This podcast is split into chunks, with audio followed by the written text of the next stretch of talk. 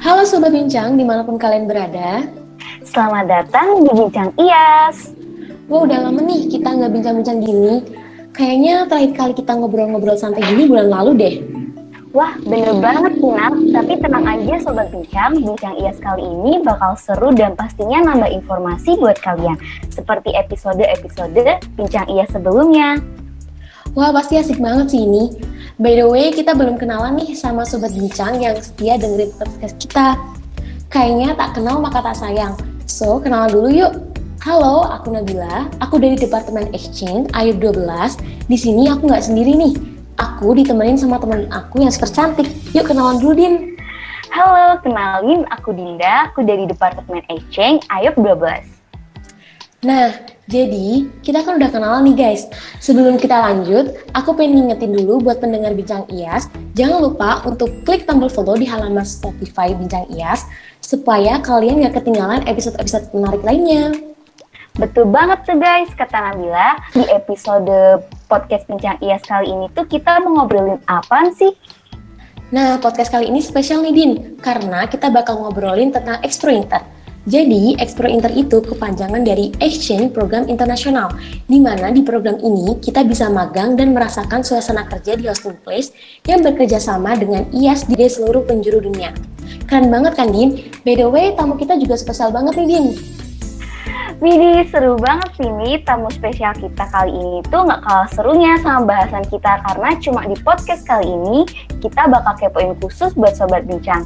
Sapa dulu yuk Not, tamu kita. Halo Kalina. Halo Sobat IASLC UGM di mana pun kalian. Halo Kak, Kalina. Boleh dong kenalan dulu sama Sobat Bincang. Kakak tuh dulu waktu kuliah dari jurusan apa? Terus waktu di IAS sempet jadi apa aja nih Kak? Uh, dan kesibukan oh. Kabina sekarang lagi apa?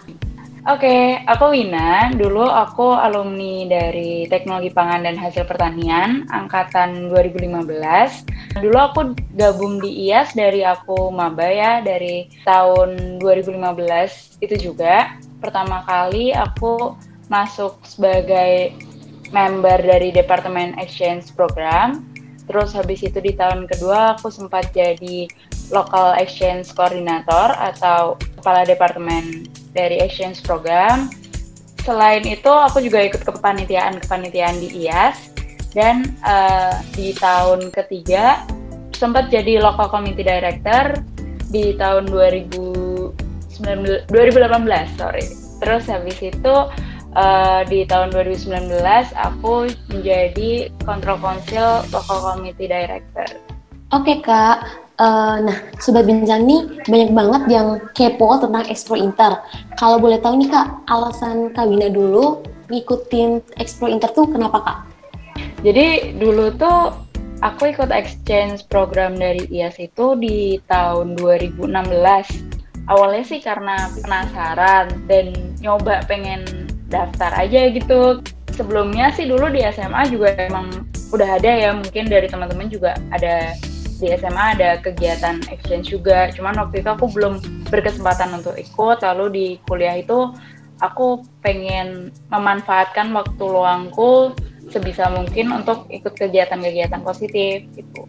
Aku juga tertarik sama negara-negaranya yang ada juga di listnya itu juga sih gitu. Jadi pengen nyobain exposure keluar juga gitu.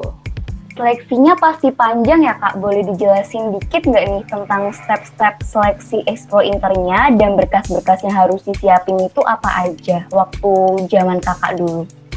Oke, dulu waktu aku pertama kali daftar sih itu zaman 2015 ya karena daftarnya di tahun itu juga. Itu aku buka webnya terus habis itu daftar tuh ada seleksi berkas nanti interview sama uh, head department dari exchange program yang di UGM saat itu. Terus pengumuman terus lanjut ke interview yang sama national coordinatornya exchange program di IAS Indonesia Terus habis itu pengumuman lagi untuk yang se-IAS Indonesia. Jadi waktu itu di tahun 2016 itu se-IAS Indonesia ada beberapa orang tuh yang keterima kurang lebih kalau nggak salah ada 16 orang dibagi di empat negara gitu. dulu yang ke Belgium yang bareng sama aku itu ada empat orang yang keterima dua dari UGM dua dari UB lalu setelah itu kita uh, ternyata dari IAS Belgiumnya itu hanya bisa menerima dua orang jadi kita interview lagi sama National Exchange Coordinator dari uh, Belgium begitu baru setelah itu pengumuman Um, terus kenapa waktu itu Kak Lina milih negara Belgium itu sebagai negara tujuan exchange kakak? Ada alasan apa sih Kak? Kenapa kakak tuh milih situ? Oke, jadi sebenarnya tuh justru Belgium itu pilihanku terakhir sih, pilihan nomor tiga.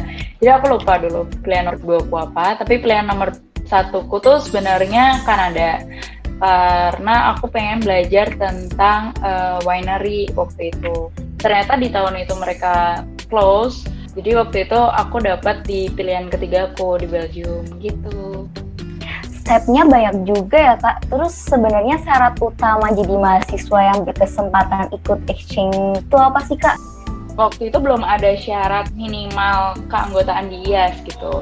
Nah, jadi uh, sebenarnya satu tahun sih cuman waktu itu aku belum genap setahun ya sebenarnya ternyata setelah itu harus uh, satu tahun terus aku waktu itu ada tes TOEFL juga sih Nah kak, uh, kan uh, Kak Wina tuh kan daftar dari tahun pertama nih kak. Terus kan berarti kan bener-bener istilahnya kayak minim pengalaman gitu ya kak.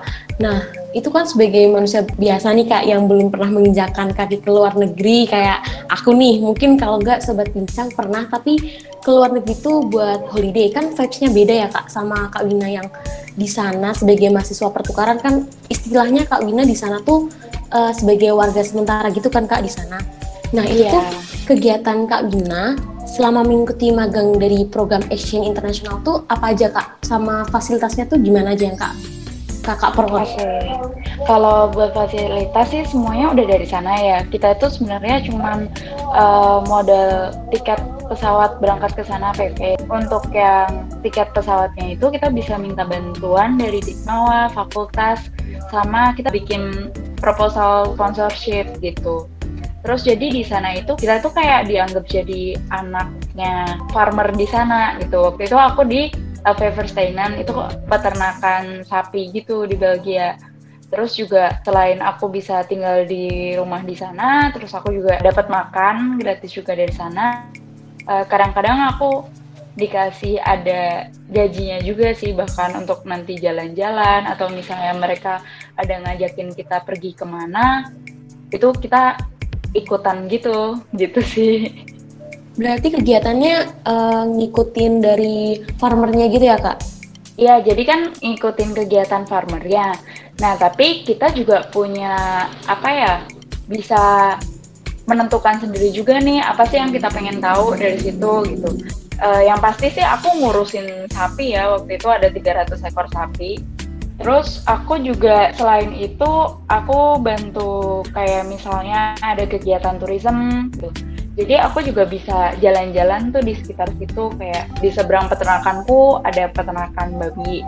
Jadi aku belajar gitu loh tentang uh, manajemen peternakan babi kayak gimana. Terus aku juga kunjungan-kunjungan ke beberapa industri juga sih kayak susu yang dihasilkan ini kan dikirim tuh ke industri Friesland Campina namanya. Jadi itu induk perusahaannya Frisian Flag gitu loh kalau di sini. Nah, terus aku coba datang ke sana ke pabrik bir karena di sana kan uh, terkenal di brewery-nya gitu. Terus juga uh, ada coklat touring kayak gitu-gitu sih. Kalau teman-teman mau cek lebih lanjut, aku ada bikin video juga sih tentang Explointer. Nanti mungkin bisa di-share ke teman-teman juga ya. Oke Kak, Kak Wina, aku tuh udah sempat nonton videonya Kak Wina nih. Terus kayak asik banget ternyata di sana. Maksudnya tuh kayak farmer yang ngurusin sapinya tuh kayak mereka tuh enjoy banget nggak kayak di sini kayak kelihatannya ya kak aku nggak tahu tuh aku pengen tanya nih kak karakteristik orang Belgia itu gimana kak yang membedakan suasana kerja di sana dengan suasana kerja di Indonesia Iya, oke. Okay, yang pasti sih yang membedakan tuh di sana bener-bener hard worker banget ya orang-orangnya. Jadi kayak leisure time-nya mereka emang beneran waktu mereka slow aja gitu. Uh, menurutku yang ngebedain itu mereka di sana bener-bener kerja gitu loh. Waktu kerjanya mereka tuh jauh lebih banyak sih. kayak kalau bisa sekarang juga kenapa nggak sekarang gitu loh nggak ditunda dan mereka kan di sana juga dibiasain buat paper hour juga uh, waktu itu aku pernah tuh iseng juga nanya kayak gimana uh, nanti kalau misalnya ada yang malah ngelama-lamain gitu kalau paid per hour mereka justru kayak ketawa gitu loh kayak ya we never do it in here gitu kayak malah aneh kalau misalnya kayak gitu karena kan orang pengen kerjaannya cepet selesai kalau di sana gitu sih. Uh, terus dari pengalaman Kak Wina di Belgia merasakan suasana di sana ada nggak sih Kak pengalaman baru yang paling berkesan buat Kak Wina selama ikut Expo Inter itu Kak? Hmm, pasti ya kayak uh, hal-hal menariknya banyak, tapi itu juga apa ya? Karena aku juga baru di tahun pertama kuliah kan, jadi kayak kerumunan gitu. kayak misalnya, oh ternyata pakan pakannya si sapi beneran dihitung sebegitunya karena mempengaruhi si kandungan nutrisi susunya. Waste manajemennya di sana sangat teratur gitu loh, kayak di hari apa ngambil waste yang apa food sama culture-nya di sana yang emang pasti beda gitu. Sama orang-orang di sana itu banyak yang emang bekerja gitu loh untuk hidup. Bahkan teman-teman kuliah yang di sana pun juga mereka punya part-time job kayak gitu. Tapi di sisi lain mereka juga nggak lupa buat punya leisure time tadi. Kayak mereka tuh uh, kulturnya kan partying gitu ya every weekend. Jadi kayak oke okay, itu baru buat aku gitu dulu. Berarti kayak di Belgia tuh benar-benar orangnya kerja banget ya kak orientednya. Hmm, gak juga sih, lebih ke kalau bisa dikerjain sekarang, ya dikerjain sekarang gitu. Mungkin kalau teman-teman apa ya ekspektasinya kalau exchange kalau di kita kan kalau ada yang ke sini kita temenin kita anterin ke sana ke sini gitu ya. Tapi kalau di sana tuh uh, gak gitu. Kalau kalian gak minta kalian gak ditemenin. Jadi aku harus kayak bikin jadwal dulu sama teman-teman di sana pas mereka lagi slow pas mereka lagi nggak uh, apa ya. Padahal itu kan summer ya aku ekspektasinya mereka juga libur gitu. Tapi mereka selama libur kuliah ya mereka cari uang gitu Kak Wina, uh, boleh dong kasih tahu Sobat Bincang untuk tips and tricksnya biar bisa lolos ikut program exchange internasional. Karena nih kayaknya ya Kak, aku perhatiin Sobat Bincang dengerin ini sambil kayak bayangin orang-orang di sana tuh gimana ya, uh, caranya itu gimana ya, kayak gitu-gitu loh Kak. Gimana biar lolos? Hmm. uh, tips and triknya sih mungkin at least uh, mulailah dengan be brave and confident gitu. Jadi kayak jangan takut duluan gitu. Kamu sendiri yang bisa uh, melampaui ketakutanmu gitu. Terus habis itu ya kamu harus tahu kenapa kamu mau ikut ini supaya nanti ketika kamu misalnya lagi mau bikin motivation letter terus kayak aduh males bikinnya biar kalian ingat lagi knowing your why untuk keep going on why why you started gitu loh Terus habis itu kalian juga harus tahu gimana misalnya untuk cari celah-celah bisa ke negara tujuan yang kalian pengen. Misalnya kalau dulu tuh aku aku dulu kan nggak tahu kalau aku masuknya di Belgianya di bagian yang uh, berbahasa Belanda. Jadi itu aku dulu uh, aku tuh dulu belajar bahasa Perancis gitu. Jadi dulu aku kayak udah so modal aja gitu, berani aja dulu gitu aku belajar bahasa Perancis gitu kayak gitu. Oke kak, keren banget sih. Berarti dulu Kak Wina udah siapin dulu tuh belajar bahasa lainnya ya selain bahasa Inggris ya kak? Iya, soalnya aku dulu emang SMA ada bahasa Perancis kan, terus uh, waktu itu emang pas awal-awal kuliah kan lumayan agak slow tuh. Karena aku juga nggak bisa diem aja kali ya orangnya. Jadi kayak ya udah aku coba uh, belajar bahasa Perancis itu. Nah, itu tuh tips and triknya Sobat Bincang buat bisa lolos dan ngikutin jejak Kak Wina.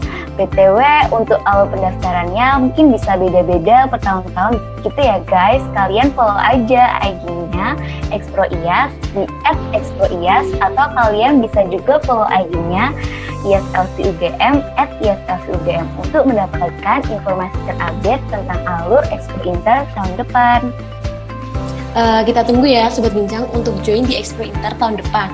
Atau semoga nih, semoga ya Dim, semoga kita nih yang ngikutin jejak uh, Expo Internya Kak Wina. Soalnya aku dari tadi bayangin, terus aku lihat videonya Kak Wina tuh kayak, ih pengen banget gitu loh. Amin. uh, ya, eh nggak terasa nih ternyata kita udah ngobrol banyak banget sama Kak Wina tentang Inter. Thank you banget ya Kak Wina udah mau ngobrol santai gini sama kita Kak. Uh, Kak Wina mungkin ada closing statement buat sobat bincang di rumah. Uh, kenapa sih harus banget join Expo Inter?